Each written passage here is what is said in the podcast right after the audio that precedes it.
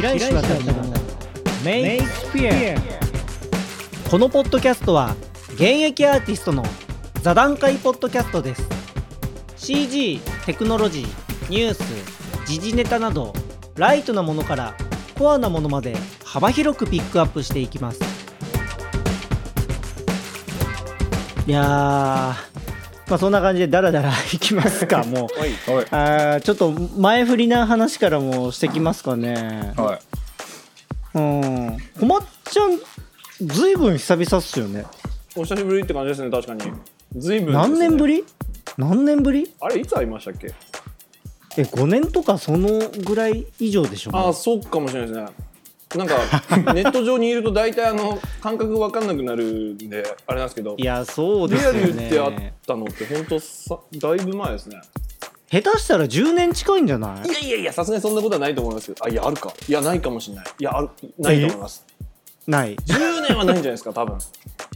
近いかもしれないですけど。そうだいやそうだと思いたいんだけどこの前あのふと思い出そうとしてあれいつあったっけかなって思ったんだけどなんか、10年近くまあ、そうかもしれないたんじゃないかな。ねえ。そうかもしれない本当に。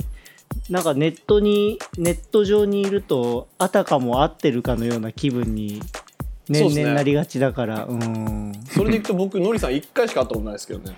あ、覚えてんだっての。覚えてます、覚えてます。あの謎の居酒屋で謎の飲み会に。あの、ハルコ終わった直後かなんかで確か。ぐらいですかね、うん。そうですねそうそう。でも2人あれでしょ？スプラトゥーンやってるんでしょ？そうそうそうたまにたまにですけど。たまーに。あと、なぜか俺と時間帯が同じっていうね、ツイートする。そうですね。まあ僕心はロンドンにある。あれなんで。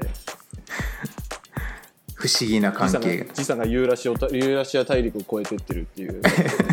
いやーね今もだってこうやってほら2カ国をまたいであの収録できてるからそれはそれでね面白いっちゃ面白いですけど、うん。ねえ。じゃあそろそろやっていきますか。はい。はい。と。いうわけでえーっと今日のゲストはねえーっとあ自己紹介してもらえますかね。えっと小松と申します。えっと小松タイです。えっとツイッターではタイ小松であのうだうだ喋ってます。えっとカイという会社でエフェクトエフェクトメインってことまあエフェクターってことではないんですけどエフェクト多めでえっと実写の CM とかの仕事が多いです。おー。はい。今回エフェクト枠でエフェクトなの困っちゃうなんか僕 TD のような TA のようななんかそんな位置づけだって思ってたんだけど、ね。あのそれこそ本当に白石さんと初めて会った多分15年前とかぐらいだと思うんですけどそその時はまだなんか TD みたいなことやってたんですけどなんかその TD まあちょっとまあ長くならないように軽く喋るんですけどあの TD の仕事って意外とそのピクセルに現れづらいというかなのでエフェクトに転向してもう多分10年は経たないですけど26とかぐらいからやってるんで、まあ、10年近いぐらいにはなるかなと思います。はいそうですよねブログで随分エフェクトのことを語られてたんで、まあその流れかなとは、そうですね。昔昔はよくブログも書いて、えー。最近書いてないよねもう全然。そうですね。なんかあんまりその書く、まあ、内容もなんかそのツイッターでだらっと流しちゃってたりとかあとなんかそあのー。昔気になってるニュースみたいなのとかまとめてるところもそんななかったんですけど僕が気になるより前になんかまとめてくれてる人たちがすごく今いっぱいいるので、まあ、わざわざ書く必要もないなと思ってあんまり書いてないっていう感じですね。はい。はい、じゃあ今日はよろしくお願いします、はい、よろしくお願いします。じゃあのりさんとももさんもういいよね。もういいんじゃないですかね。もう大丈夫です。はい。レギュラーなんですね。要するに。たまに、たまに。いやもうもうね反レギュラー状態になってるんで。レギュラーですよね。そうそうそうそうそうそう。じゃあ、はい。今日は緩やかに話していきましょうか。はい。おーい。お願いします。はい。じゃあ今日もあれですよね。ネタ今回めちゃめちゃなんかみんな入れててどっから行きましょうかこれなんか白石さんのから上からでいいかなって気がするんですけど。あマジですか？僕から行きますかじゃあ。それで。えーっとねじゃあね僕はねまず今回ね俺気になってたまあ、うん、まあうーん気になったっていうかね結構有益だなっていうところからちょっとピックアップしてきますね。ほうほうほう。あの僕ほら YouTube やってるじゃないですか。はいはいはいで最近あのもうプレミアからずっとねあのダヴィンチリゾルブを使うようになってて。はいはい。ああそういうこと前田はい。はい言ってましたねそれ。ええええそうなんですよ。ダヴィンチ使うようになっててもう一番最初ダヴィンチででそこからプレミアにまあ移行したんですけどちょっとねあのカラグレとかをね割とやっててでその関係上ちょっとねダヴィンチにもう一回戻ってきてて今まあ割と使ってるんですけどね。これダヴィンチのねあのまあ説明書みたいなのってあんまないんですよ。解説というか、うん。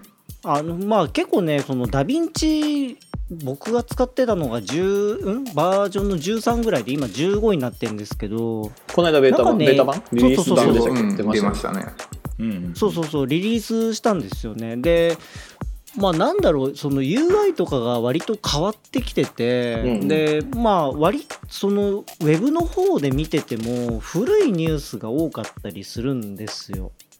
でうん、であんまりねなんかそこについての解説書がなかったんで、まあ、みんなねあの割とその YouTube やってて、まあ、あうーんとダヴィンチ使ってる人たちってもう探り探りで、まあ、やってるんで基本操作の部分はやってまあやったりはしてるけどただ深いところまではまだ分かんないんですよ。うん。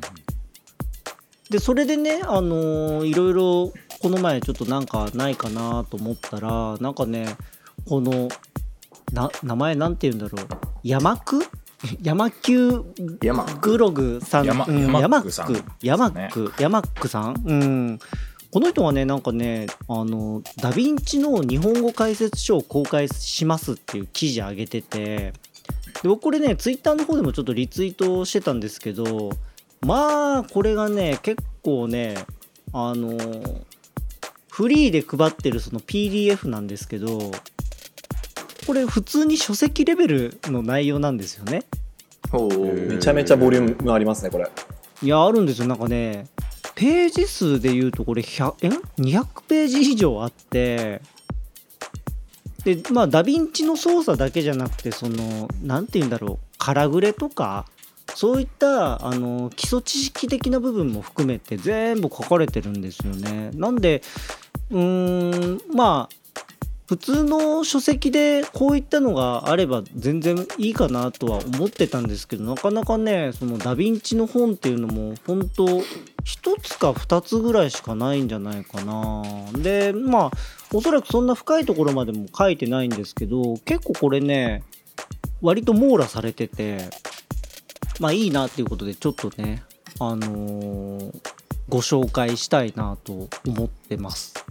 僕もなんかこの間ちょうど家でなんか仕事してたんですけどえー最近なんかちょいちょい家で仕事したりとかするんですけどちょっと動画の編集じゃないですけどなんかそのいつもだったら AE とかでこうパパッとつなぐ動画つないでなんかそのオフラインをなんか一回切って尺確認してとか、うんうん。なんかそういうのやるときに AE とか使ってたんですけど家に AE がなくてさてどうしようかなと思ってそういえばダヴィンチが無料で使えるなと思ってやってみたら結構使い勝手が良さそうでなんか個人でそれこそ映像作ってる人とかだったら多分これかなりなんかアドビのとかわざわざ使わなくても無料でこれいける、結構なとこまでいけるなと思ったら、この間15でフュージョンもついてうん。すげえなと思って。そうそうそうそうそうそうそうなんですよしかもねあのーまあバージョン15も僕今リリースしたやつ使っててちょっと前まであのベータ版も使ってたんですよ。でリリースされたやつをねまあほんの数日前から使い始めたんだけどまあ軽くてねほんと。めちゃめちゃ軽いんですよ。今僕が使ってるあの動画ってもう 4K の動画あのまあ使ってんですけあど 4K で収録してるんですか？4K4K おお 4K だからあの1回 YouTube で撮る動画の容量って大体30ギガとかね50ギガとかそんなあの巨大なデータを、ね、結構結構でかいですね結構でかいの。でそれをねあのキャッシュ作ってあえっとタイムラインに並べてあげたらね引っかかることなくグリグリ動くかな。えー、うん。いいですね。なんかあのベータ版の時は結構ねタイムラインがもっさりしてた印象があったんだけどなリリースされてからはねかなり使い勝手が良くなって。なるほうん。逆になんかうんそうね。プレミアもいいなとは思ってたんだけどただなんかあいろいろショートカットをね駆使してあげれば全然使えるレベルどころの話話じゃなくてむしろおすすめ。どなんかアドビと連携するとかじゃなければすごいなんかいいなと思ってうん。あそうね。うん。たただねその連携もできるんですよ実はこれ。ほうほうほう。なんかねあのダヴィンチってすごく不思議まあ不思議っていうかその割とやってる人からするとそのダヴィンチだでラットだけ作る人っているんですよ。まあもともとカラーグレーディングのソフトですそうねそうそうそうそうそうそう。でタイムラインはプレミアで並べるっていう風にするんでうん。その XML ファイルかメタデータのそのファイルをはいはいはい。えー、と EDL みたいな感じにしてやり取りするっていう風なねワークフローを組んでる人が結構いるみたいでそれでね、うんあのマルチカメラとかそういったのをやるときにまあえっ、と行き来はするっていう風なね話は聞いてて。ただねそのプレミアのあプレミアじゃなかった。ダヴィンチのそのタイムラインも割とねいいんですよ。すごくよく僕てこの間そのあのオフライン切ったりとか貼ったりとかしてた時はそのタイムラインしか使ってないんですけど、うん。そっちがすごい便利になってたのでで、まあ、カラーグレーディングの方は今までそのシステム込みで1億みたいな感じで売ってたようなソフトだから全然できるどころの騒ぎじゃないと思うんですよ。うん。でそれに今度フュージョンもついたじゃないですか。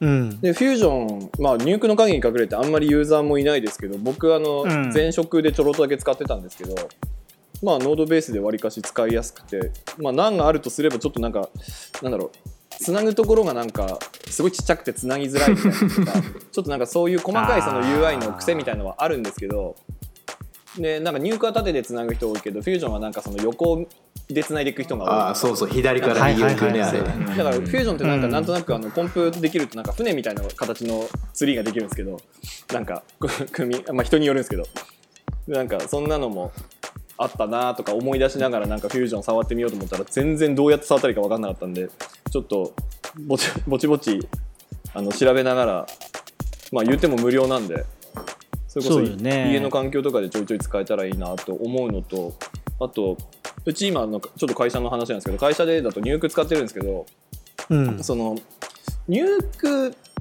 まあこの言ったらあれですけど高いじゃないですか高い。フュージョンフル版でも3万5000円とかなんですよ。そのダヴィンチそれこそダヴィンチにもついてるからダヴィンチ込みで3万5000円でプロ機プロ版の機能使えるじゃないですか。うんうんうん。だからなんかちょい、まあ、1, 本ぐらい買って試してみてもいいかもねみたいな話とかちょっとしてて。あー。まあ、やるとしたら人柱は僕なんですけど、まあ、僕というか僕はあの喜喜んでやるんですけど。喜んでやるんですけど、まあ、ちょっとなのいで仕事で機会あったらまるっと使ってみたいなとは思ってはいました。ちょうど。フュージョンなんで浸透しなかったんだろうね。まあこの統合する前からもそうだけど。あれはもう完全にタイミングを見誤っただけじゃないですかもう。もともともともと Windows でそのノードベースでやれるあのコンポジットができるソフトって一時期もフュージョンしかなくてなんか例えばそのも主に MAX だったりとかその Windows ベースの CG ソフトを使を大規模に使ってるスタジオだとなんていうんですか例えばブラとかああいうところってうん。割とフュージョンメインでコンポジットしてとかってあやってたんですけど、それがもうニュークが出てもうユーザーベースががっつりニュークで作られちゃってるので今わざわざフュージョンを使う理由ってそんなにないのかなっていう気がしていうん。てもともとなんかそのフュージョンってすげえ高かったんですよね。100万近かったんですよね。日本高かった高かった、高かった。うん。で前職の会社ではなんかそのまあ入クもいいけど入クはちょっとまだ Windows 版ないしとかなかったのかな？とかなんかでフュージョンをしばらく使ってたみたいなんですけどっていう経緯で僕はちょっと触ったことがあるぐらいなんですけどあれだからもうちょっと早くブラックマジックとかに買い取られてたら多分全然違った未来があったんじゃないかなっていう気はしますね。あれなんだっけ？これフュージョンってその名前変わったんだよね確か。昔デジタルフュージョンだったんですよデジタルフュージョンだったよね。確か、そうですね。え DPS リアリティの中につそうそうそういてきてたソフトよね。確かそうです。そうだそうだそうだ。これってその前がうんマヤフュージョンかなんかじゃなかったあベースがマヤフュージョンもありましただよね。あのベースというかなんかマヤフュージョンはなんかそのデジタルフュージョンがマヤについたじゃないですけどちょっとなんかあの提供してたみたいなものだったとは思うんですけど僕学校に入った時マヤのバージョンメインが3.0か4.0ぐらいだったんですけど4.0で出たぐらいだったのかな？だから学校のが3.0とかだったんですけど、それ何台かまだ2.5のソフトがあってその DPS くっついてるやつになんかそのフュージョンっていう合成ソフトがあるよみたいなのが先生がちらっと言ってたんですけど誰も使い方も知らないしみたいな感じで 結局伝わったことはなかったでけですしょだってマヤフュージョンとか。ど まあそうですねうーんもう若い人ポカーンの世界ですけど。まあ、なので僕はちょっと今フュージョンまた触る機会あるかなと思っててそれの流れでちょっとダヴィンチとかも興味あるなって思ってたんでこの日本語化はかなり日本語のドキュメント出してもらえたのかなり嬉しいなと思っているとこたろでした。だねこれねフュージョンについては一切触れ触れられてないんですよ。まあまあまあそこはあのなんとなく全体が分かればあとフュージョンは逆に触ったこいとはあるのでいけるああそっかそっかそっかなのでそなんとなくは触れるのであとはその、うん。まああとなんだろう。ダヴィンチのチュートリアルとかその使い方って大体 YouTube とかで動画でアップされてたりとかするじゃないですか、まあそういうところで保管していって使えたらいいなとは思ってはいました。おこれあれだよね。やっぱあの無料でここまでプロユースで使えるしなんだろう。割とし初心者って言ったら変かもしれないけどなんかプレミア使ったことある人だったらなんとなくとっつきやすいからと思い例えばなんかう、ん。ねデモリール作る時にその繋いだりするのもわざわざプレミアを返してじゃなくてもそうですね。あこれでね十分いけそうな、うん。だって実際俺使ってますしよ。デモリール作るの。使ってます。使ってます。へおー。おフリーだしつなげるだけだし。うんうん。え意外のりさんこうそういった部分もちょっとやったりするんですね。ああやりますやります。あとあのほらが GoPro とかね撮ったやつつなげるのもリゾルブでやってますよ。ああなるほど。そんなんやってんです？やってますやってます。おおそうそう。なんすかサーファーですか？えサーファー？違うよ。丘サーファーですよ。GoPro イコール。丘サーファー GoPro イコールサーフィン。いやいやいやいやいやいやいや。浅い知識でものを言うまあちょっとそんなのがまず、えー一つのネタでした。はい。じゃあ次回していきますか。こじゃあのペースでやってるとあれですかね。朝朝になっちゃいますかね。え？このペースでやってたら朝になっちゃいますかね。1個目のネタでもうあえっとね10分ぐらいあの全全部無理だからかいつまんでいきましょうこれ。そうしましょうじゃあ。はい。じゃあ僕あのじゃあ僕がピックアップしたネタなんですけどちょっとあの半分宣伝みたいな感じなんですけどおぜひぜひ。あのなんか、えっと、去年の6月に、えっと、比嘉さんという方にあの山口にに誘ってもらってそこでちょっとあの1週間ぐらいこうちょろちょろとあの制作をしてたものがありまして、まあ、VR を使ったアート作品なんですけど、えっと山口のワイカムっていうところで多分白石さんご存知だと思うんですけど山口出身はいはいはいいはいはいはいはいでそこはい。のあの、まあ、方とワイカムとか、まあ、いろんな人コラボしてその「ジアザインユーっていうその作品を作ってたんですがそれが今あの初台にある ICC っていう場所で展示をしていてですね。おおこれまあまあ VR な VR ってなんか割とその遊ぶものというかインタラクション系のものがわりかし多いかなと思うんですけどこれは結構映像作品に近いというかみたいなものでなんかなんて説明したらいいんですかね。まあ監督の方が元ダンサーだったりとかしてそのダンスがちょっと特徴的なというかなんて説明したらいいかちょっと、まあ、見てもらいたいんですけどぜひ機会あれば。うんうん。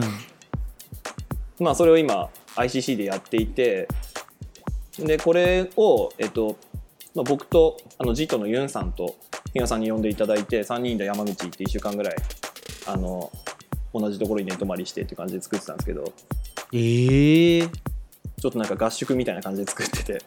でそれこれ東京で東京で作ったわけではなく向こうで作ったそうです。山口でっていうかワイカムに行ってワイカムで部屋を借りてあそうなの？そうです。マシン持ち込みでやってたんですけど、えーでそれでやって作ってたやつが今 ICC でやっててでまあこれ、なんかあのフーディニとタッチデザイナーっていうソフトを使って作ってるんですけど主には。その 3D 部分というか。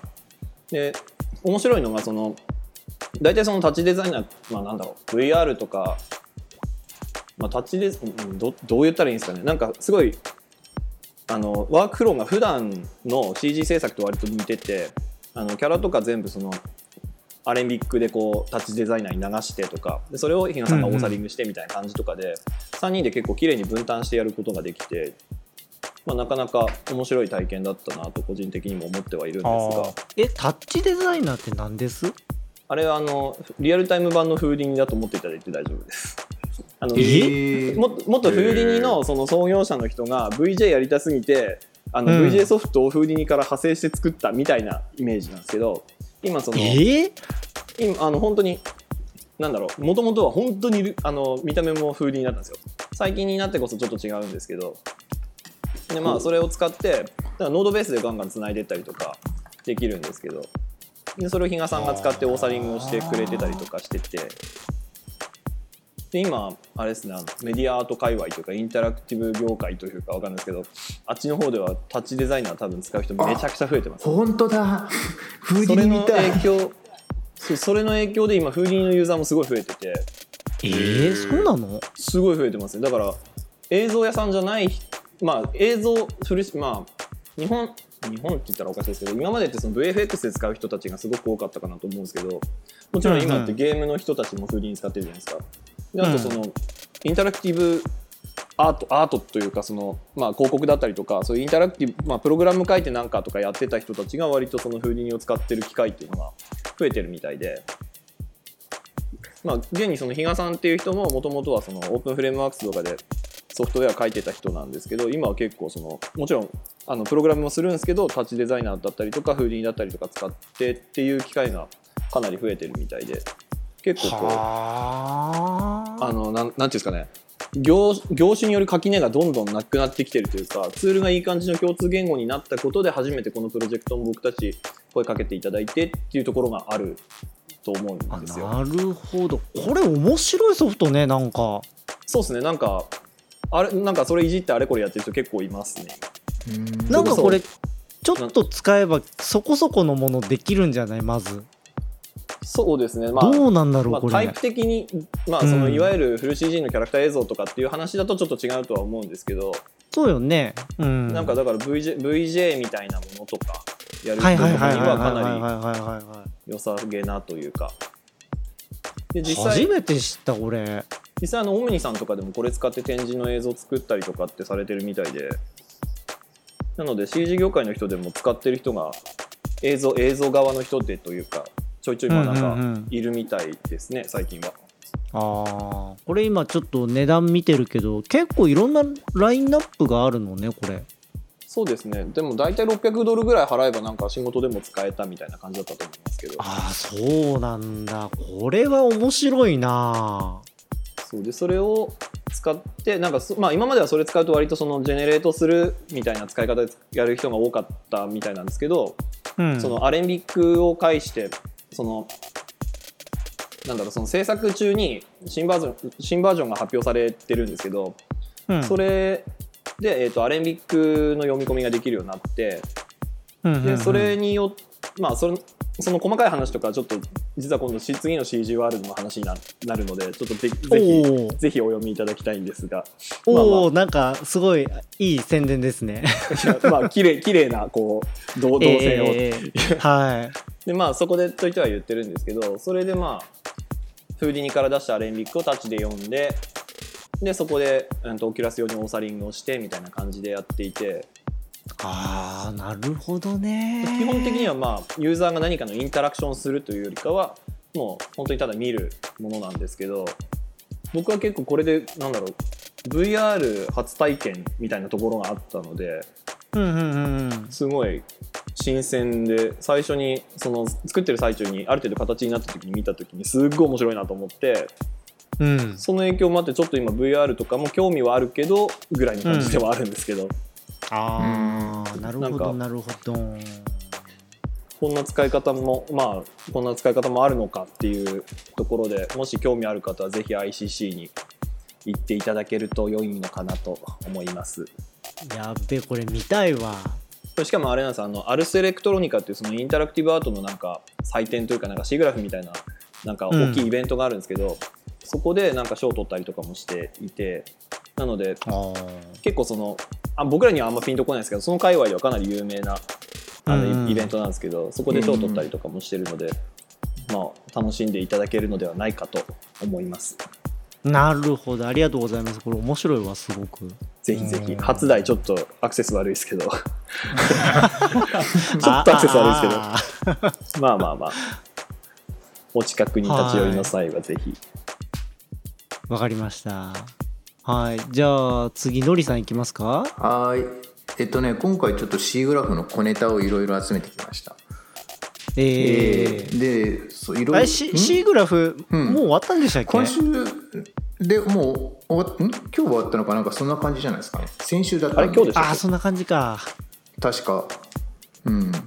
そうそう。なんか結構日本人の方行ってたみたいですねバンクーバー今回。あああそうですみねバンクーバーだとやっぱりにぎわうんですかね。ね知り合いも多いし行くかみたいな。ああ確かにそれはあるかもしれない。まああとあれでしょうね。あのスタジオ見学できるっていうテーマやっぱあるから。ーはいはいはい。うん。会社的にもお金出しやすいですよね。行ってこいって。そうそうそう。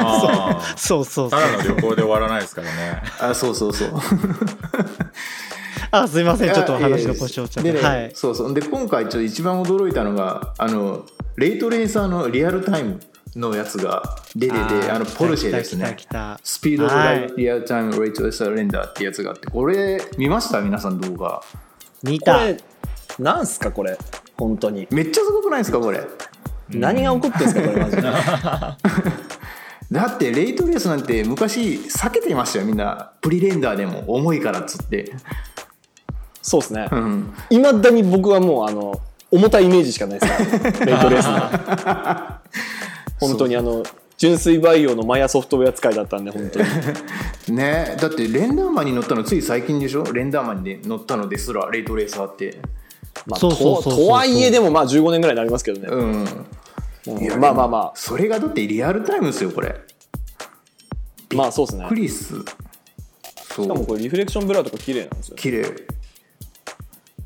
GI とかこそやってないのかもしれないですけどこれ本当にリアルタイムですか？これなんか。いや疑ってるね。何 FPS だって話だと思うんですよこれ。ムなんでそんな？23とかでさえも早いじゃないですか、うん。要は1秒間かかんないで23枚出てるわけだから。すまあまあさ60だったらこれ。まあ60なのか。うん。だってこれリフレクションとかリフラクションとかすごいよね。こう計算リアルタイムで。考えられないですね。うんいやこれでまたなんかねいろいろ変わるんじゃないですかね。これしかもあれらしいですね。これやるのがその今回発表されてた RTX の一番高いやつ。1枚100万円のやつあ2枚と100かで。万のやつですよね。うん。でそうそうそうそう2枚とかでやってるから要は200万でレンダーサこれだけのレンダーサーバーを手に入れたみたいなもんじゃないですか。ですね。200時間を金で買ういいじゃないですか全然。200万でレンダーサーバーでこれってコスパめちゃくちゃいいと思うんですよ。まあ、本当にそのまま使えるんだったらって話なんですけど、うん。まあまあまあは多分使えないにしてもすげえなと思っちゃって。全くいい感じですよねこれ。うん。いやいいと思う。ううん。んこれね今回やっぱねその C グラフやっぱやっぱり来るとは思ったけどリアルタイムのねレンダリングがここに来てねすごい飛躍的にね話が盛り上がってきてるのがねちょっとびっくりした。そうそう。特にねこのクアドロの RTX のまあ発表もそうなんだけどいよいよやっぱりその GPU 使ってレンダリングしていこうっていうね流れが本当に来てるね。う。ん。うん。うんそうだ去年去年の4グラフぐらいからちょこちょこ、ね、リアルタイム系がちょこちょこ出だして今年一気にもう爆発した感じで、ね。うん。あうん VR とかね。うん。すごかったですね。そう。そう。でリアルタイムネタでもう一つあってあのうん。オーツスタジオっていうのかなこれ。オートオーツスタジオっていうところがリアルタイムでフィルム作ってるんですよねこれ。であのユニティのあのデモ作ってるってことですそうそうそう。で面白いのがこのススタジオのあの作った人があのチャッピーとかディストリクト9とか作ったあの監督なんですよ。はいはいカナダはい。カナダ人のニールさん、うんうん。そうでなんかニール・ブロムブロムガカンプさん、うん。うん。でその人があの、ね、リアルタイムでフィルムのシリーズを YouTube にずっと上げててでこの人結構面白いことやるなってあと時代に合ったことをどんどんやっていくので面白いなと思ってリンク貼ってるんですけどねこれ。うん。うん。うんうんうん結構クオリティもすごいんですよやばいねよね、うん。全部のやばいやばい作品これはこの人の会社なんですかこれ？そうこの人の会社。設立したの、えー。はあは。あまあた確かにこの人のいつも作ってるテイストの作品だとバッチリ合いますよね、うん。合うと思う。あれこのニールさんってアニメーターよね元。うん。みたいですね。そうか、へー。そうですね。ですよね。うん。なんかすごいあの経歴が特殊というかなんか僕もこの人のねあの経歴なんかウィキで見たけどあそあそこだったんだよね。ちょちょっと待ってよ。えっ、とね。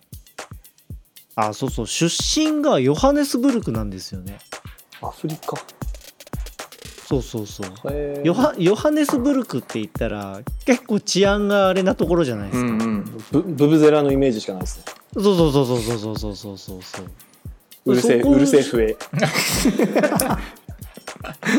そこ出身でなんかね映画の世界入ってっていう話だから、うんうねなんか異色な感じだけど、うんなんかた確かになんか新しいことすげえやってんなっていう感じがしまそうですすね。うーん。79年。だからこの人の作品って結構なんかこう民族差別的なバックグラウンドを元にした作品が多くチャッピーとか。ディストリクト9なんてまさにそれじゃないですか。LGM の選手もそうそうそうそうそうそう。そっから来てんですよねきっと多分。リアルタイムでも本当になんか最近 なんかあの表現力がめちゃめちゃ上がってきたというかそのレイトレとかを抜いたとしても、うん。ちょ僕もそのアジェンダ的にちょっと1個上げてたんですけど、あのブレンダーのそのビューポートが2.8からその EV っていうやつに EV って読むんだか EV って読むんだかわかんないですけど、うんうん。になるって言って EV のその最初のデモシーンみたいなそのデモのサンプルのシーン見たと見た時にびっくりしたんですけど、これって結構今までこんな手軽にこのクオリティをリアルタイムで出すってなかなかできなかったよねっていうのが結構スルッとできちゃったりとかして。しかもブレンダーでね、そう。そう、うん。ブレンダーなんですよ。無料なんですよこれ。うん。でなんか一部の人無料だっていうとなんかブチ切れる人いるんですけど いやオープンソースだし無料ってわけじゃないっすよみたいな。そういうなんかあのところは置いといて現実的に現実的に言うか実際に無料で使えるじゃないですか。うんダウンロードして起動まではできるじゃないですか、はい。っていう環境でこれが出てくるのってマジですげえなと思って。と思ったらオートデスクとかが最近全然進んでないじゃないですか。なんか新機能のとかっていうかその時代に合わせたそのソフトウェアの改善というか。うん。まあそうね。進んではいるんでしょうけどやっぱりその今まで作り続けてきたものがちょっと、まあ、ユーザーベースも大きくなりすぎていじれないとかいろんな理由があるのは分かるんですけどとはいえちょっとなんか今に来てだいぶそのバージョンアップの内容が鈍化してきてるというかうん。なのでなんかその悪口じゃない意味でのその意識の高い特にマヤユーザーとかに多いかなって気がするんですけどのモデラーさんとかが最近ブレンダーでガリガリ作ってる人がすごく増えたなと。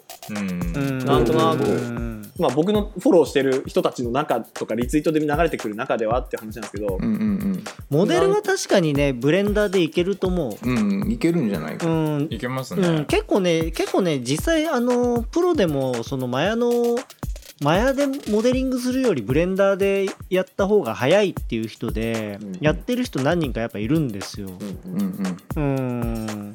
うん。あとそのまあこういったそのリアルタイムレンダリングだったりその、まあ、まあレンダラーっていうか、うん、絵の出力に関してはブレンダーでもね結構いけんじゃないかな。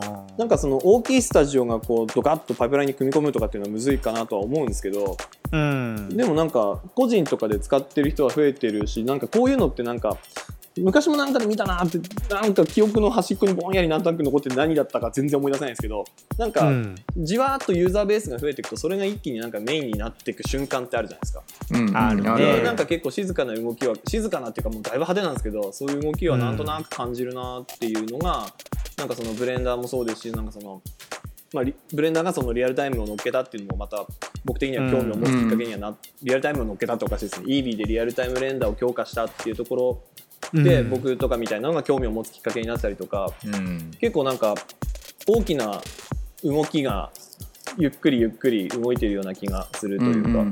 そうね。そうね。ブレンダーそうね。確かにあの今回バージョンこれに新しいやつ2.8か。そうっ2.8すね。なんてなんか UI とかもなんか刷新されたのよねかなり。あーなんか新しくなってますね。うんそうそうそう。だからなんかそういった意味でもねまあオープンソースだから頑張ってるっていう風なまあまあそこそこだけじゃないけどね。ただなんかねその今こまっちゃん言った通りにそのメインストリームがねやっぱ変わってきてると思う。それはなんか、うんね。例えばその出力をするその最後のアウトプットをまあ DCC ツールを使うのかそのゲームエンジン使うのかみたいな。ね、うんうん。レンダリングするのかそのまあレンダリングするにしてもその CPU で計算さすのか GPU で計算さすのかみたいな。なんかねいろんなのがね、出始めてるから、うん。これはね結構ねあのーなんだろう大きい意味だと波に乗れないと結構やばいかもね。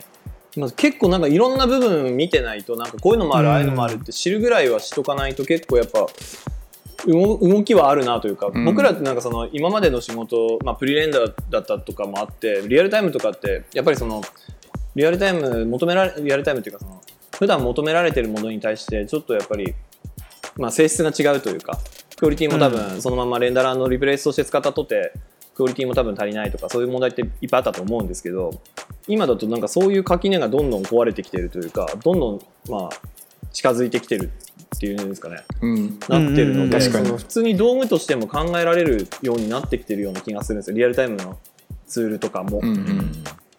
でこの間ちょっと高解像度で 60fps でみたいな仕事とかをちょっとやってたりとかも。まあこの間っていうかうんまあ何件かあったりとかするんですけど、うん。そういうのって本当にこれレンダリングしないとダメってちょっと思ったんですよ僕。ほう。うん。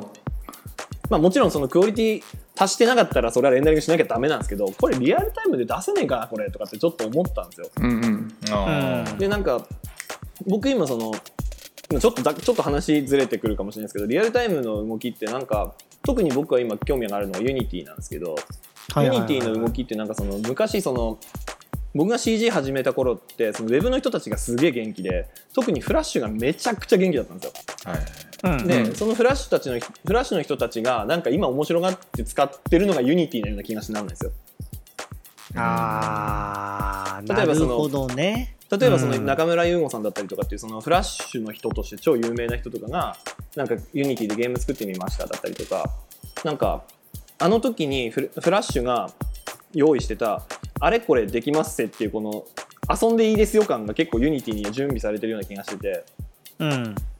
なんかだからユニティってそのゲーム以外のものを作る人たちが結構多いような気がしてるんですよ。うんうんうんまあアプリなのかゲームなのか映像作品みたいなものなのかわかんないですけどなんかアンリアルは結構そのコンシューマーのゲームをゴリッとハイクオリティに作るぜっていう感じのツールに見えるんですけどユニティはなんかこんなんありますけどぐらいにしかやってない やってないって言ったらおかしいですけどなんかそんななんかこうふわっとした雰囲気を感じるんですよなんか何であもできるみたいな。れ わかるそれは。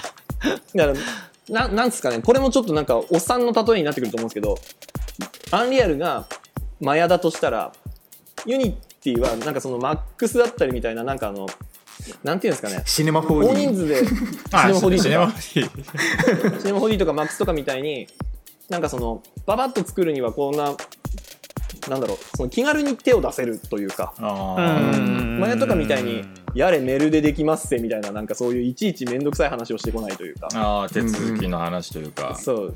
大規模じゃないと向きませんみたいなことでもなかったりとか、うん。うんっていうのを個人的になんとなく Unity に感じてて実際には分かんないです。もうただ全部全部 C プラ C シャープ書かないとダメでしたとかっていう可能性もあるんですけどうんっていうかまあ実際書かないとダメだとは思うんですけどでもなんか個人的には Unity 今後ちょっとやってみたいなっていうのがすごく強く思っていて。来た来た来た。うん。なんかあれなんですよそのさっき僕ピクセルに TD の仕事ってピクセルにあんまり残んないって話をしたじゃないですか。うん。まあ実際残せる残せる TD もいるとは思うんですけど僕がやってたのはパイプラインだったりとかツール作りだったりとかだったのでその表だってこのカットは俺がやったっていうのはないわけじゃないですか。でもうんなんかそのリアルタイムのツールってどうしてもやっぱりプログラムを書くだったりとか仕組みを作るっていうところと切っても切り離せないというか、うん。まあ、絶対にそそこの上でなんか絵を作っていかなきゃいけないっていう部分がある気がしててそれもあってそのフラッシュの元フラッシュやってた人たちが面白がって流れてってるとかみたいな流れがあるのかなと思ってて僕は結構今までその培ってきたって言ったらちょっと大層な感じになっちゃうんですけど僕が今までそのまあ、仕事で使ってたスキルとかが結構ダイレクトダイレクトに活かせつつか活かせてかつなんかそのプリレンダーじゃない面白いことができるプラットフォームなんじゃないかなっていうふうに僕は見てるんですよ。ゴリッとモデルを作らなくてもなんかシェーダーでこうなんか書いてみるとか、うん。まあ、今まだ見る一方なんですけどなんかずっと興味を持ってしばらく見てはいるって感じですね。うんまあそうね。ほんとねこれほんとこのリアルタイムのその流れってまあふとそのさっきの連打しなきゃいけなくねっていう話にもつながるんだけどまあこれからその 8K とかもう避けられないからね。まあもう放送始まりますからね。BS だと。そうそうそうそうテレビまだでもこの間価格テレビがまだかで見たらね。1個ぐらいしかないですよね。そうそうそうそう。それで放送始めるって誰向けと思っちゃったんですけど。いやそれでいやそれで言うとあれですよ。古い話で言うとフル HD が始まった時も似たような感じだったじゃない。まあそうですね。バカ言ってんだと思いましたもんね。本当に。いやー本当に。あれはねまあここで話すといろいろあれだけどいろいろなんかね裏があったのよ。フル HD になる時にそのやれ放送業界の話とかでいろいろあったからまあ、うん。ね制作していくプロダクションはもう右に習うしかやっぱ発注してもらえないとかなんかそういう話もやっぱね,、あったからね過去過去で言うと。最初は確かにだからハーフで作ったりとかしてやってましたけどね昔は。そうそうそうそうそうそうだけどだんだんそのねハーフ HD をそのアップコンしてフル HD にしましたっていうのがねダメですうんみたいな話もあったじゃないですか、過去には。そういう時期もありましたね。いよいよもうフル HD やってくださいみたいな。そうそうそう。だだけど実際放送局側があのなんだろうはいテレビとして配信してるその解像度って実はフル HD じゃなかったりするから。うんうんそこもなんかねいろいろあるのよね。まあ 8K がネイティブになったら本当にねあうーんまあ CPU が進化したとしても連打するにはちょっと厳しいんじゃないかな。っていうのはなんかそのそれにまつわるいろんなものがなんか全部が、まあ、容量容量とかが増えてくると思うんですけど例えばテクスチャーも今まで 8K で済んでたものが1624になっていかないとダメだとか、うん。なってったりとかしたらもうそれかけるって話になってくると思うんですよ人が。ってなったらもうなんか写真ベースで作るなのか、なんか AI みたいなものでなんかディテールを増やして作るなのかわかんないですけどみたいなこととかをやっていかなきゃいけないくもなると思うしでそれをいちいちストレージに貯めて全部をレンダリングしてとか本当にそれも現実的なんかなとかわかんないですけどみんながみんなその全部その EXR で入ってコンポジットしてでそれでやっていこうって思ってる人たちだけじゃないと思うんですよ。うんこんだけそれこそリアルタイムとか進化したら。うんだからなんかその高解像とかした時こそなんかリアルタイムとかがバコンってこうシェアを伸ばすんじゃなかろうかっていう気もなんとなくしたんですよね。うん。なんかそのレンダラどれ使うみたいな話とかとも絡んでくると思うんですけど、うん。例えば今最強のレンダラ多分僕個人的にはアーノルドだと思ってるんですよ。うん。うんまあさまあ、実際そのユーザーの人たち、まあ、本当に一流のユーザーの人たちの、まあ、作例を見てもアーノルドって本当にまあ空気感が出るというかすごいリアルにしかも簡単にレンダリングができる。ただ時間だけかかるみたいなうん。ところになってる気はするんですけどただやっぱ時間がかかるってもうダイレクトに一番やばい場所だと思うんですよ。そうね。そのもう完全にコストの話じゃないですか。うん。でそれもあってじゃあ例えばアーノルドの7割8割、まあ、もしかしたら6割しか出ないけどレンダリングはじゃあ10倍速いよって言ってリアあのレッドシフトを使ってるところとかもあるじゃないですか。うん。うん。うちも、まあ、もし可能可能なんであれば同じ速度で使えるんであればそれはアーノルド使いたいですけどうん。そうそれは無理なのでどっちを取るかってそのトレードオフした時に今レッドシフトをメインのレンダラーとして使ってはいるんですけど。え使ってんの？レッドシフト。あうちのメインレンダラーです。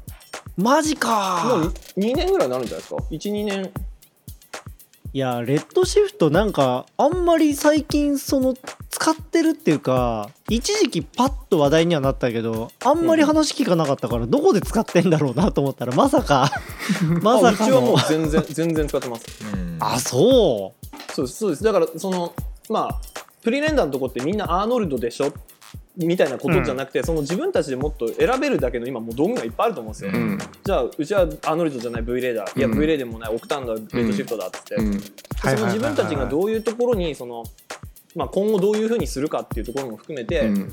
まあまあ、個人でも企業でもだと思うんですけどそういうふうに道具を選んだりとか、うん。なんだろう。まあ自分のスキルとしてどれを獲得するかっていうところはやっていくべきなんだろうなと思ってて、ねそう個ね人の方はやっぱりそのずっと意識してやってきたんですけど、うん。今その会社、まあ、僕一応取締役っていうことにはなってはいるんですけど、まあ、今後どうするよって話とかもまあするわけじゃないですか社長とかと。うん。ううんうん。でそういう時に、まあ、こうしようああしようっていうのはなるべく積極的に考え、まあ、積極的に考えるってのもおかしいですけど考えてる中でなんかやっぱ会社もなんか右に習えではなくて自分たちの一番フィットするところでなんだろう道具選んだりとかなんか作戦立てたりとかしていかないと、まあ、例えばあれですけど映像業界とかだとなんかそのパチンコがだいぶ元気なくなったとかで今までとは全く状況が違うじゃないですか。うん。うんその生き残りをかけていかないと結構マジでやばいよねって話は結構するんですよ。あー結構やばいね今ね。そうなので、ままあ、僕らはまあパチンコあんまりやってなかったのもあるのでそんなにそこの煽りは受けてないんですけど、いろいろうん考えてそうやっていねこうかなっていう。使い分けがね。大切になってくるねこれからうん。プロジェクトによって使い分けるとか。うん。あとはそのリアルタイムをメインにまあさっきのそのクアドロ RTX とかもそうだけどハードウェア側でやっぱり先行投資しなきゃいけない部分があるじゃない。うん。はいはいはい。そこにまあ踏み切れるかどうかよね本当でもうちの先行投資なんかまあうち言ってもそのすごいちっちゃいスタジオなのでうん。まあゆ大きいスタジオの人たちには全然もう参考にならないと思うんですけどうち今あのレッドシフトを回してるマシン10台あるんですけど、うんえー、と全部、まあ、2, 2台だけ、えー、と GForce の1080が乗っかってて他は全部1070なんですよ。だからそのグラボの交換が1台5万円ぐらいで済んでるのであの全部合わせても数十万円程度です。うんうんだから全然すごく大きなコストだとは正直思えないんですよ。なので使っあのああのレッドシュートに関しては個人的には結構おすすめだなと思ってます。SSS 以外は、うん SSS あの細いところ黒くなるんで僕は本当にクソだなと思ってるんですけど他はだいぶいいです いやーそうか。えーでも RTX 高くない ?100 万よ？まあ高いですけどあれはもうレンダーサーバーとして割り切るしかないですよね。あれ買うなら、あーあんだけ早いんだったらまあそうそうやむなしかなみたいな。クラウドのレンダーとの比較もしたりしてでうん。多分トントン以下になるんじゃないですかね。100万で。ノードロックだとも思えばみたいな感じでそうあのライセンス買わなくていいんで早いマシン1台買ったと思えば。ああそういうことそう。かそう。まあどのぐらい早いかは正直わかんないですけど、うん。まあ、ただ GPU レンダー使うにしても多分多少は速くなる多少はどころじゃないぐらいには速くなるはずなので,、であとあれメモリがすげえもう本当にバカクソ乗ってるんですよ。なんか48ギガとか乗ってて2台つなげると96ギガになってとか、うん。え？なってるの48ギガ？1枚に48ギガ乗ってるんですよ100万のマシン。だからフルードのあの計算とかも乗っけて計算したら多分そこそこ回るんですよね。48ギガ使い切るフルードなんかまあまあないですもん。結構やっぱり GPU に依存してるその依存してるというか GPU に乗っかってる部分って結構やっぱ増えてきてるのでうん、NVIDIA うまくやったなって思いますけどなんか価格設定とか。ーだからね NVIDIA 今ね株がね上がってんすよ。あでしょ？う ねでしょうな。うーん。あとそのなんだろう。今回そのえっと C グラフでその、G まあ、NVIDIA のブースでいろいろ出てたのがそのまあグラボとかその GPU を使っていろんな他のことにもね転用してみようみたいなのがちょっとずつ出てるみたいですねなんか。ほうんなんかねサウンド側にもサウンド方面にもねなんか使えるみたいなことが書いてあってあとはあれですね、まあ、GPU で計算するからそれこそディープラーニング的な部分にもうーんやっぱりあのなんだろう。力注いでんじゃないですか。もともとテスラとかそれ用ですもんね。うん。そうそうそうそうそうそうそうそうそうそう。だから期待がかかってるでしょ。うん。うんうん。まあなのでそうか、うん。リアルタイムはちょっと無視できないどころかちゃんとやっていかないといけないなと確かに思ってました、うん毛嫌いしないであこういうのもあるんだなみたいなっていうのを追っとかないと。そう。うん。ただすごい実際にやろうと思ったらなんか難しい部分ってすっごいいろいろあるような気がしてて。例例えばなんかそこってそのそのパイプライン TD 的な部分ではなんかあります？難しそうだって思う。のああ僕はもう今あの大きい会社のパイプラインとか一切興味がなくなってしまっていてあの逆にその何を作るのかっていうところを考えなきゃいけないような気がしてて特にちっちゃい会社だとなんかなんていうんですかねその大手からの受注ばっかりでやるだだいいのかとかみたいなわかんないです。ちょっとまだ微妙に整理できてないんですけど、うん。その大手から受注を受けて何か一本を回すための会社として僕は会を捉えていなくて他に何をやるかって言った時に、自分たちの道具として Unity が使えるんじゃないかとかみたいな感じで考えてる側で考えてるのでそのあー。パイプラインがどうこうとかは今だからうちの会社パイプラインほとんどないですもんね。あのバックバーナーに投げるツールがあるぐらいなんですよね。 directory structure なもんなの？ーが決まっててとか。そもそも全員がほとんど違う仕事をやってるような状況なので。あ1プロジェクトだから45人入るなんてなったらもう映画とかなので映画とかクラスになってくるのでほとんどうちは今 CM とかだと1人1本みたいな感じで回してる。パイパイプラインとかまあ別にって感じなんですよ。ねうん。あーでもそうか。そそうだか最初そういう側面があるか。そう最初だからうん。そのこうこういう仕事をもうだから僕は CG 業界じゃなくてあのフル CG アニメ業界から今 CM 業界に移ってきたと思ってるんですよ。だから業界違いの仕事をしてると思ってるんですけどうんうん。で一口に言う CG 業界っていうものとはちょっと今まあそれってそもそも何っていうところからちょっとこう思ってたりはするんですけど、うんうんうんうん。CG 業界ってどれのことだみたいな、うん。まあ今だから CM 業界で仕事をしてるっていう認識でいくとパイプラインってそんなに、まあ、あったらいいんですけど、うん。まあ、最低限で十分かなって思ってて、僕は今それのコストを最低なんか開発してとかはやってないので、うん。最初はでも、うん。なんかそのままあ、前職から移ってきた時にその辺あれどうなってんだと思ってあれこれ考えてたらそんな時間ねえだろみたいなこと言われてすげえ怒られたりとか、そう。あったんですけどああそうかっつってまたテンパっちゃったりとかしてあわあわあわあわっつって徹夜しながら仕事してみたいな。よくやってたんですけど今はもう割り切ってそういうもんだと思ってやってるのでなのでちょっと何かを作っていく中でこういうのがあったら便利だなとかこういうふうにした方が良かったなっていうのは細かく考えるようにはしていてその都度なんかツール作ったりとか、まあ、パイプライン整えたりとかみたいな工夫っていう感じで動けたらいいなっていうのがちょっと個人的には思ってるところですね。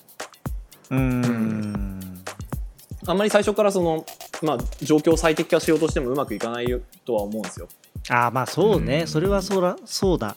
うん。そう早すぎる最適化は悪っていう最近の最近あの意識して仕事してます。えそれそれあのどこの受け売りですか？誰かが言ってたんですよ。なんかあのななんかの引用ですか？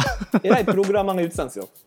おおプログラム書くときも最初からその機能とかをガーって作っていく前にいきなりこれはこういうふうにやったら効率がいいとかこういうふうにやるべきだみたいな感じでやってってしまうとその全体像が見える前に細かいところに入り込みすぎちゃってだから森ができてないのに木だけすげえいい感じのができてるみたいなことになっちゃうじゃないですか。ああなるほどねなのでまずは全体を、を作ってからのじゃあ2回目どうしましょうっていう話がいいかなと思うのでうんあんまり何か1個作るとか実際に何かやるまではあんまり細かいパイプラインだなんだとかデータをどうしようとかっていうのを考えずにもうざっくばらんにやってしまえっていうのはちょっと思ってます。ああそっかそっか GPU とかに関してはちょっと動向を追った方がいいなとにかく。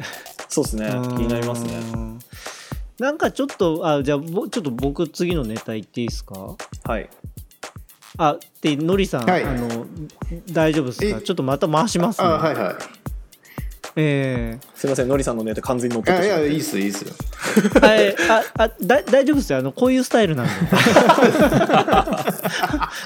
あのかぶせてった方があの結構楽しいと思うんで。そうそう話広がるし、雑談な感じで。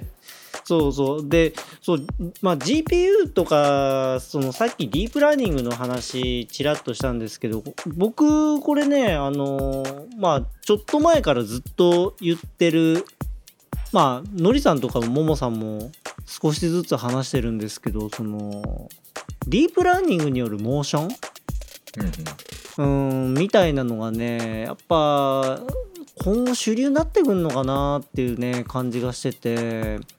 でねやっぱりまあ C グラフに合わせてなんかその手のあの話題がかなり出てたんですよ。で僕がねこれちょっと気になったのがディープモーションニューロンうんうんってやつなんですけどこれがねまあ結構いいとこまで行き始めてるなっていう感じがしてて、うんうんうん。でまあ大体この手のやつって技術的な論文からスタートするじゃないですか。うん。うんだけど多分ねあとね1年ぐらいしたらもうねうんユーザーベース降りてくるような気がしてて、ニューロンも今年の四半期にリリース予定って出てますもんね、うん。そうですよね。第第四四半期に。うん。そうそうそうそういやーなんかねこういうのが出始めてくるといいよいよ我々どうしていくかなみたいなのをねちょっとうううすらぼんやりね考える。あのアニメーターの人たちにすごいこれは聞きたかったんですけどとそもそもそもなんですけどこれって多分そのインプットにするものも多分、まあキャプチャーベースになってくるじゃないですか。もちろんそうですよね、うん。はい。うんでキャプチャー例えば A と B があります。それをじゃあじゃあ A の方をサイクルさせます。じゃあ A と B を気持ちよくつなぎますとかみたいな感じに多分なってくるじゃないですか。まず第一弾なのかわかんないですけど。うんうんってなった時に手手付けのアニメーションというかそのアニメーターって呼ばれる人たちのなんだろう仕事っていうのはなんだろうレイアウトをして細かいところ直してっていうのはもちろん絶対発生すると思うんであると思うんですけど、はい。うんそういうのも踏まえてアニメーター的には危機感云々も含めてどういうふうに思ってますか？そその今後のアニメーター論じゃないですけど。どうするべきじゃないですけど。そうね。なんかね僕は僕個人の話で言うと実はそんな悲観してないんですよ。うんうんうん、ななんでかっていうとあの僕よく話すんですけどアニメーションとモーションは違うんですよね。はいはいはいはいはい、うん、モーションはその中にその心がない動きになっちゃってるから。データとして動きのデータってことですよね。そうそうそうモーションはね。でこういったそのディープラーニングであのあるもまあ動きってこれはモーションだと思うんですよ。はいはいはい、ただなんか映像作品におけるそのアニメーションっていう部分はまあこれをベースにしたとしてどれだけ味付けできるかみたいな部分があるんで。まあまあまあ自分もねよくあの話しますけどモーションキャプチャー使った仕事やっぱ生地も長年やってるとよくその手の話もするんですよ。こういったディープラーニングの技術とかも増えてきて、じゃあ俺ら俺らどうなるんだって思うけど実はねうーん規模感だけで言うとそこういったモーションが使えることによってそのなんて言ったらいいんだろうね密度の高い絵は作ることはできると思うんですよね。はいはいはい。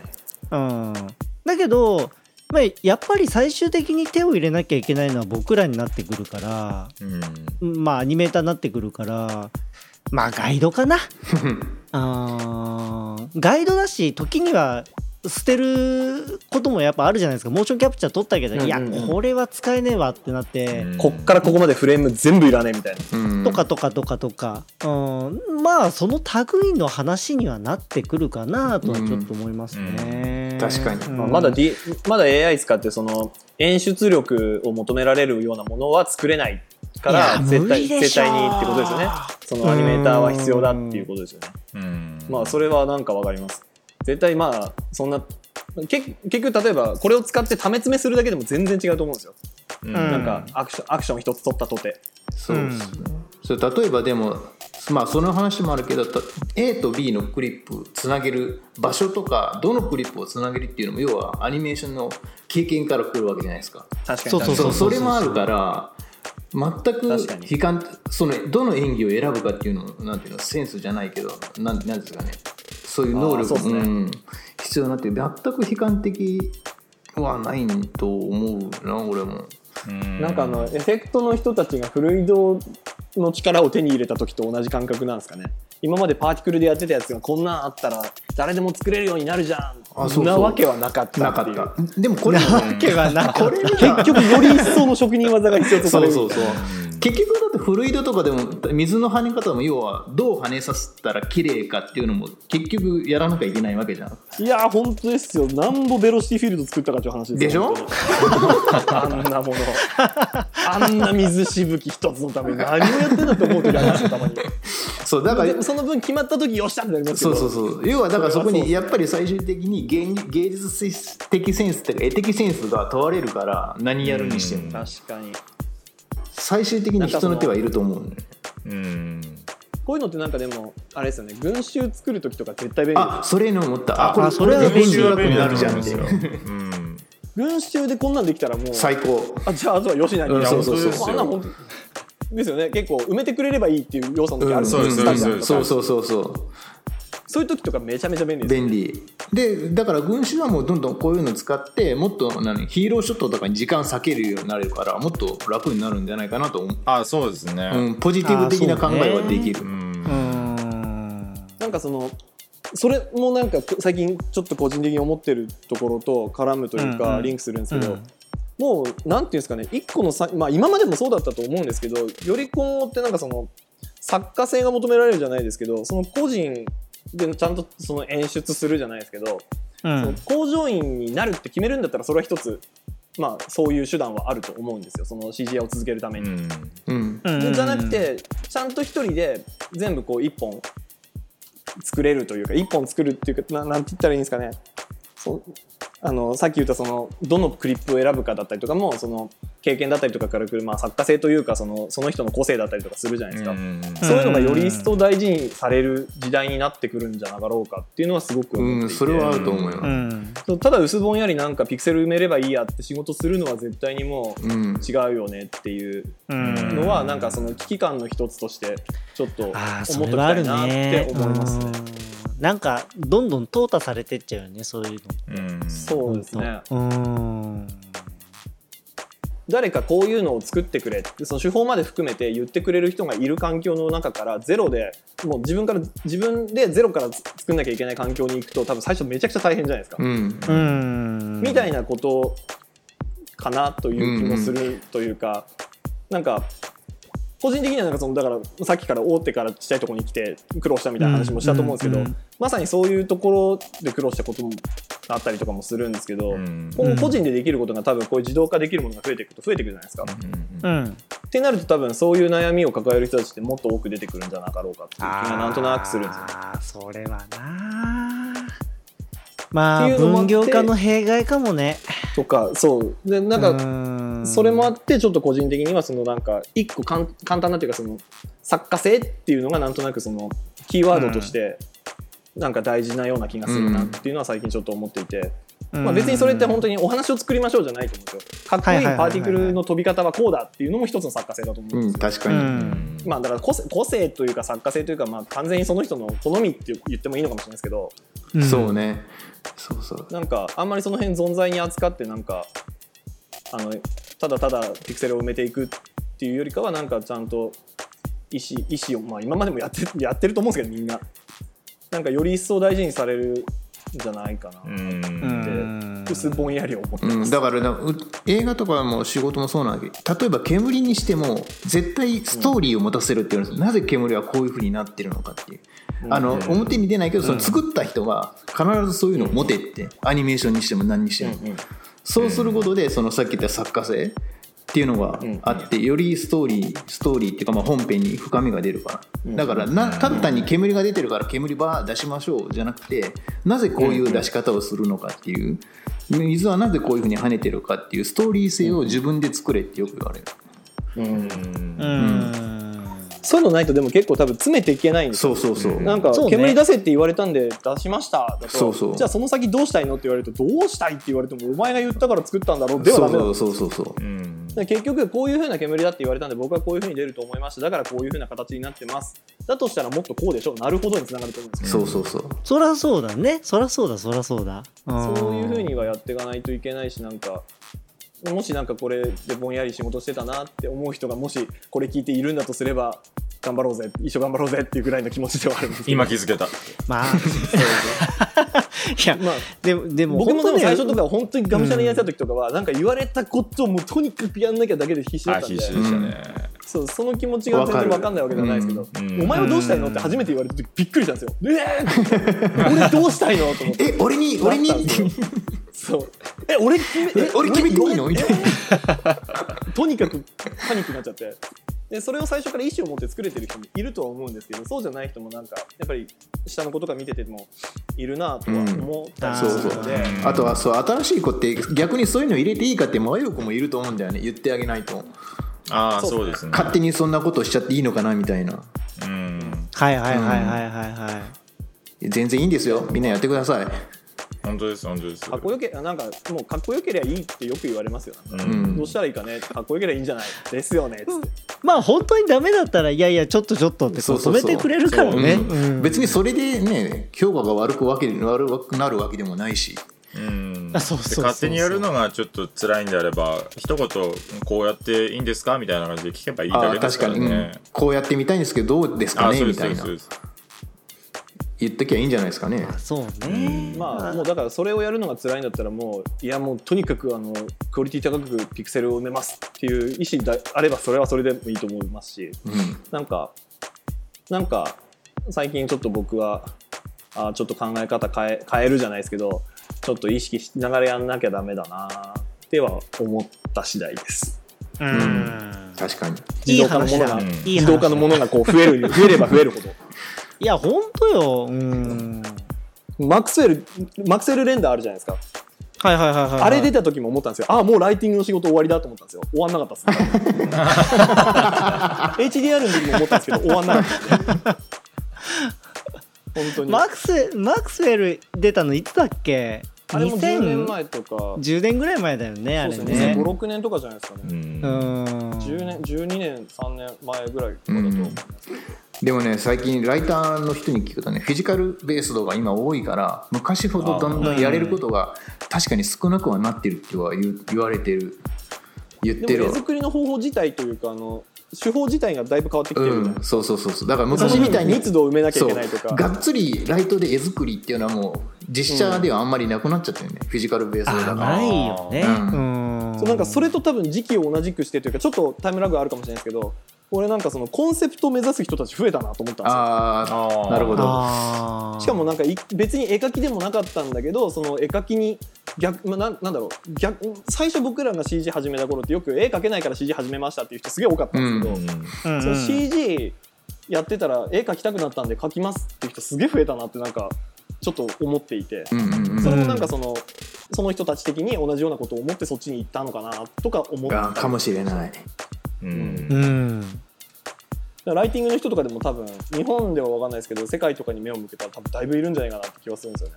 自分で絵描き始めた人。あ結構いると仕思うよ事ベースでやってるかはうん。置いといても、うん、うんいると思う。うん。光とか好きそうだもん。光と影とか。あ ライティングの人たち。そうライティングの人たち。いると思うよきっと。いっぱ自動化ごときで CG 屋の話は終わらんですな自動化ごときで CG 屋の仕事はなくならんっていうことですいまあ多分そう願いたいなんないでしょ。まなくなる,、まなくなるような仕事をするなってことです あそうそうそうそうそう。いやだだけどあのああれはやっぱ考え方一つでやっぱ足元救われちゃうから。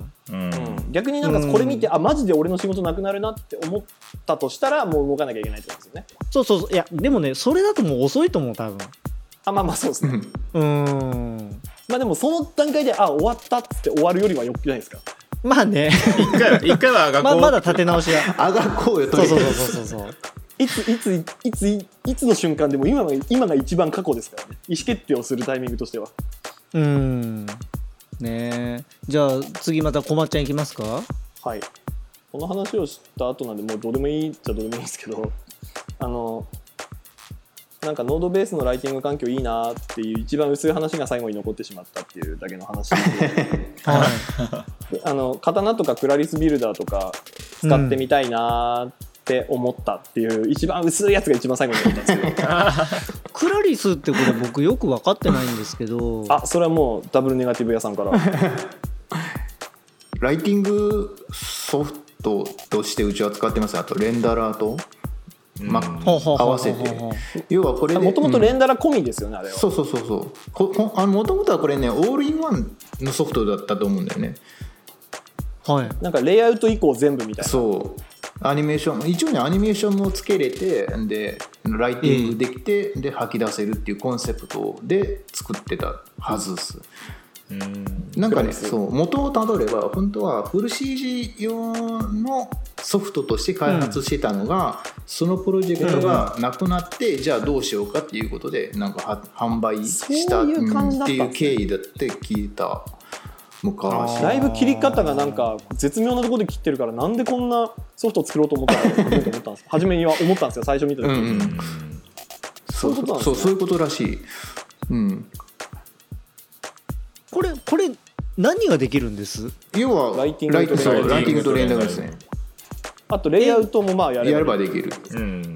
えじゃあこの中にアレンビック全部ぶち込んで？いけますあそういうことそういうことです。いきますよ。ああそうあということなんだ。えかたそうそう刀も同じような感じなんです？そうでその刀みたいな使い方になるじゃないですか。あの全部キャッシュ読み込んでとかって、うんうんうんうん。だからそれとでも刀に似せたそのクラリスビルダーっていうソフトが出るっていう話なんですよ。えー、もうほぼ刀なんですそれは。う。でなんか僕らの仕事もうそのなんかモデリングから全部ゴリゴリやってとかっていうのがあんまりなかったので、うん。そのまあ、例えばじゃあアニメーションこういうのがあります。じゃあじゃあ前で適当にパパッとつけました。アニメーション自体そのキャラクターアニメーションとかじゃないので、例えばボト、まあ、ペットボトルの CM だったらペットペットボトルの CM ってことないですね、いまあ、なんか飲み物の CM だったらペットボトルのうん。なんかこう、アニローテーションとカメラとかうんうん。でそういうのを全部マヤとかで作ったら、まあ、マヤでそのままレンダリングしてもいいんですけどまあもう一回作っちゃったら例えばこのペットボトルのモデルだったりとかそういうのはもう外部からキャッシュ、外部からというかキャッシュで読んでもう別にいじんないんですよもう基本的にモデルとかは、うんうん。だからキャッシュで読んでレンダリングとかできた方が、うんなんかそのマヤとかだといちいちジオメトリから何か全部保存するじゃないですか。するするでかといってうんそれのためにリファレンスでとかってやっていくと前のリファレンス俺もこれも個人的なおえあの話になってくるんですけど嫌いなんですよ。て かもうややこしいもう二重二重でリファレンスしたら壊れるだとかなんかその歴史的になんか、はいあるにはあるけど使えないよみたいななんかペペーパードライバーみたいなこと言い始めたりとか。うんなんかいっぱいあるからなんかその今まで使い続けてきたフラストレーションも溜まっててまあいやもういいやってなってるんですよ、まあ、まだ2019も出てないですしうん。遅いなとか思ってたりもするしっていう。遅いな。確かに遅いですなマックスだけ出すってなんやねんって思いましたもんね。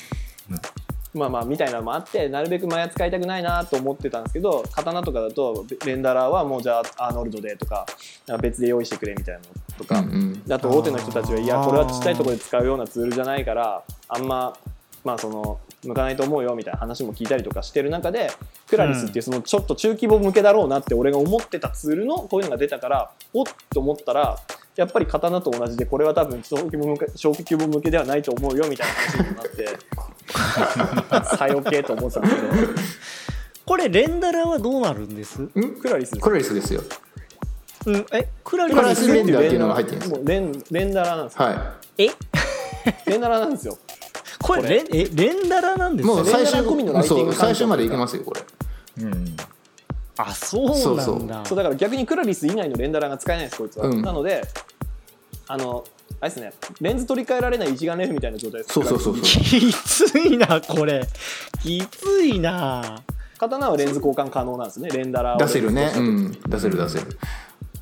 これ需要あんのかしら？どうまあディーニング用だと思ってるんですけど。ありがとうで一応ねいい社だけじゃん。クラリスのいいとこすごい数のメッシュが軽く扱えるっていうのレンダリングが止まらない。え一発目めちゃめちゃ軽いですよねそそれがね多分映画業界においては結構なアドバンテージになったりするんですよね。メッシュのレンダリングが止まらないっていうのが。だから使なってるんですかね。となくなんとなくこういうなんかそのまあ、例えば誰何人かでやるときとかもじゃあ誰々がモデリングしましたアニメーションしました。じゃあそれ全部集めてうん。誰々がライティングしますって言ったときにうん。前だともうシーンファイルアレンビックでもらうでもいいんですけどそれをレンダラに書き出すときに一回そのレンダラネイティブにまたもう一回なお全部メッシュを出し直してからのレンダリングとか、まあ、なんかちょっとなんか効率データの流れとしても効率が悪いなと思ってたんですよ。うんうんでそれを例えばアレンビックとかで出してたらもうそのままレンダーに食わせられたりとかっていう仕組みも最近多いじゃないですか。うんうんリードアーカイブじゃないですけどみたいなことができるんだったら、その、まあ、レンダーデータのその事前計算も早くなって、まあ、いいことも多いなデータの管理も楽そうだしなとかって思ってちょっとだけこうなんか薄いネタを仕込んでたっていう話ですこれでもさでもこれ時代と逆行してない？ちょっと。今 GPU 今 GPU の話してたのにこれクラリスはクラリスでこれ CPU じゃないの？そうですね。それは多分そうだと思うんですけど、まあ、レンダラーがどうあるかっていうのはまたそのうん。フローの部分とはまた別でどんだけ早いとかっていう話なので、うんうん。そこはまああーそういうことか。今思ってる部分としてはあんまり大きなあの、まあ、重要度はないというか。うんうんうんなのでもしこれが今後クラリスがじゃあ GPU 対応しましたって言ったらもうそれで問題は解決なわけなので。うんああそういうことか。それよなるほど。りもそのそれにまつわるフローがどうあるかっていうところでその、うん。こういうフローを取れたらいいなって思ってた形の一つとしてなんか刀しかなかったのが一個また新しいツールが出てきたんでちょっと試せるんだったら試してみたいなと思ったら、うん。5000ドルから1万ドル使って出てたんで え？大にクソたっけえと思ってもうだだとしたらいらないですって思ってます。なるほど。高いな。まあだから結局やっぱりだから D ネグ用だと思ってるんですけど、事務所には買わせていないですから。あ買う？みたいな感じ。で クラリーさんもだから D ネグのレンダラー部門って思ってますもん最近。これ他のプロダクションは使ってないんですかね？クラリス大手だとそうじゃないですか。ああそう国内でもなんか大きく採用したって話は聞かないんで、あないっすようね、ん、一応なんか代理店はこれ一応取り扱ってはいますよねクラリス。そうなんですかね。わかんないです。なんかこれはなんか直販なのかなって勝手に思ってたんですけどデジタルあたりで扱ってんですかねなんか見たような気がするぞ。気もしますけど。ど、そっかそっか。なるほど。ありがとうございました、はい薄いネタですいませんでした。じゃあのりさんもう一丁い言ってみます。かじゃあ最後に VR ネタの IKEA の VR ネタ言っておきますか、ええ。そおうー。ここ最近このポッポッドキャストで VR ネタいろいろやってるじゃないですか。で、ん。うん、C グラフで IKEA が VR を使って部屋の内装をリアルタイムでかん変えてどんな感じかっていうのを自分で見れてその場で変えるっていうのを発表しました、うん。うん、これえこれ C グラフでやってたんです？グラフでも発表しますよこれ。マジか IKEA か IKEA が。IKEA つか向こうだと IKEA ですあそうね IKEA ですね。うん、うん、そうこれがで、ー。結構よくできててもう本当に自分がその部屋にいるような感じで、うんあの YouTube とかリンク貼ってるんですけど、選べる色ももう選べたりあとすごいな。リアルタイムなんで朝日とか夕日とかも調べられるんですよね部屋の中の。ですよねうん。これ。なんかすごいんですけど。これ おもろいですね。なんか見てるソファーと同じソファーに座ってます VR で見てるソファーと同じソファー座ってるから。ショールームでこれで見たやつそのまま買えますみたいなとか、うおんもろそもそもあれですもんね。IKEA ってあれカタログ全部 CG ですもんね、そうだね。うん。そうだからこの未来を想定して全部 CG にしてたのとすれば結構すねもううん、素晴らしい。一人なんか未来人がいません、うん。それはすごいかもしれない。もともとアプリ出てましたしね。うん。そうそうすごそういですよね。だからもうだからこれなんか単純に面白そう面白い。面白いしもう車とかもどんどんこういうふうになっていくんだろうなと思って。ああーそっか。うん。うん内装とかもね車の。確かつてネットとかでなんかその Web3D とかでなんか車の色変えああそうそう昔あったねあったあった。あれそう。あれの十分なクオリティを伴って仮想現実でそれが見れるみたいなんそんな感じなんですかね。すごいっすな。いやこれ楽しそう。やりたいよこれ。ちょっと楽しそう本当に。これ時間軸選べるのもいいんですよね。ね。夕日になったらどういう風に家具が見えるとかいいよねあこれ朝朝だったらこうだけど俺夜こう見えるんだったら俺やめるわそうそうそう。みたいなそうそうそう。多分そういうの。あとこれもっと行くと家も行けそうじゃないですかね。あ間取り家の間取り自体とか。あはいはうん。もうなんか考えて動いてるところめちゃめちゃありそうですね、うん。ここまでの完成度ももうあるんだったら、うん。これはもう VR は避けて通れない道になりました。日常生活においても。そうですね。いやーそうでしょうね、さ避け避けて通れないしやっぱりデバイスがねあのだんだん敷居が下がってくると、うんこういった風に本当に、う。ん、使っていけるからそうそう。まだまだあれですよ。こういった分野ってね日本だとまだまだだけど、うんうんうん。うん、いろんな企業がちょっと動こうとはするんじゃないかな、なんか不動産とかもそう。だからねさっきうん。パチンコが仕事減ってきてるって日本で言ってたじゃないですかだけど仕事の俺たちの仕事においてこういう IKEA とか家具屋でもねこれからできるわけじゃないですか。うん。うん。やろうと思えばこういうふうな。でも CG 自体は使われる場所めちゃくちゃ増えますよね。そうそうそう。うん。だからそそれこそ僕らってもうなんか映像とゲームぐらいしかない状態からスタートじゃないですか、うんうんうん。その僕らがスタートした時って、うんうん。でも今ってそんなわけないじそんなわけないでしょうん。だからそう働き場所は結構考えたら無限に増えてる感じじゃないですかね。そうですね、うん。だからそのなんか下手に映像だとかゲームだとかばっかりこだわらないのもなんかうん。もしかしたら違うのかもそう。とか、うん。そうそうそうそうそうそう、まあ、違うというか、まあ、別にそれやってちゃダメっていう意味ではないんですけど、うん。なんかそこにこだわらなくてもいろんなことができるんじゃないかそうそう。うん。逆に今だから僕が CG、まあ、CG やっていうかその例えば18歳ぐらいだとだとかして進路どうするってなってる時にうん。CG やろうと思ったとて、もしかしたら映像を選んでねえんじゃないかなと思うんですよ。それはあり得るね。あー。少なくともなんだろうマヤでエフェクトとか 2D でなんだとか、アニメーターになるぞとかっていうよりかはなんかその Unity でこういうツール作れツールっていうかアプリ作れたらおもろいなとかうん。ぐらいのところからスタートするんじゃないかなとう思うんですよ、んうん。うん。うーんでもそれもそれで CG じゃないですか,、うんうん確かに。らフィールドがだいぶ増えてます。そう増えてるというか広がってますよね、うん。だ若い若い層がやっぱり今そういった広がりを見せてるからね。うん。うん。でも映像もなんとか来てもらわないと。なんとか来てもらわないと。よろしくお願いします。いやほんとね人が全然足んないもんね今ね。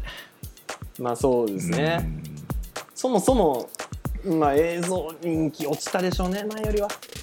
いやーなんでだろうね本当に労働環境じゃないですかやっぱうん あやっぱそう。りみんながブラックブラックって言うからブラックなんだけど。まあ前よりは多分ようんくだいぶ良くなってるとは聞きますけどね。うん。はい。まあ大手を中心になってるとは思うんで大手とかはもしかしたらあんまり変わってないかもしれないですけど。いないですね人って。本当ね。切実な。なんか。切実のなん今かいないですね仕事あるな俺たち。あるある。どっかにありますよ。そうですそうですそうです。どっかにあるうんな、どっかにある。大丈夫頭でっかちにさえ考うんえなければ。そいや本当に本当に。うんなんかやっぱそういった意味でもねあの起点を聞かすとかねなんかやっぱ今までやってきたやり方だったりとかその流れをやっぱちょっと変えていく見方もやっぱしないと、うん。本当ねうん本当干上がっちゃう、う、うん、確かに。うん。うんそう。あとアンテナ張ってこういうネタとかも探しとかないとどこで何やってるか分かんないと本当よ。うん見失っちゃうかもしれない。ほんとほんといやー今日はなんか深い話できたなねのあのなんかそのなんだろういろいろアンテナ張っておかないと干上がっちゃうみたいな話今出てたじゃないですか。うん。えうん。本当に多分あのこれから多分すげえできる若い子たちめちゃくちゃ増えるんですよ。そのいねえって言った後にあれなんですけど、うんうん。うん普通に普通に考えてあの例えば今の時代のそのそのなんだろう数学者みたいな人とかって多分ニュートンとかよりもめちゃくちゃできるはずじゃないですか、うん。うん。それは時代が、うん。時代がもういろいろ解決してくれてるからね。いろんなものをかいあの発見してそれに乗っかっていろんな問題解決を試みるから同じ問題をじゃあさあ解けって今一斉のでってやったとしたら絶対に今の人たちの方が強いじゃないですか、うん。うん。だから若い人たちのが絶対にあの僕らの世代よりもできるんです、うん。うん。なので僕はなんかその若い人たちとこう張り合うじゃなくて、うんうん。若い人たちができるできる人たちが来るっていう期待も込めてなんですけど、うん。うん。いっぱい増える。そうなった時にじゃあその人たちを使うのかその人たちあ使うって言ったらおかしいですけどその人たちにお願いしてやってもらってじゃあ自分はその人たちが動く場を作るのかもしくは自分もそのプレイヤーなんだけど別の別の方向から攻めるのかとか、うん。うん。なんかいろんなこと考えてやっていきたいなっていう中で例えば VR っていうのも一つドームとしていいよとか、うん。リアルタイムっていうのをちょっとやってみようとか、うん。っていう感じでなんか考えていかないとなっていうのはちょっと思っては確かに。まあね。ちょっとというかかなり思ってますね。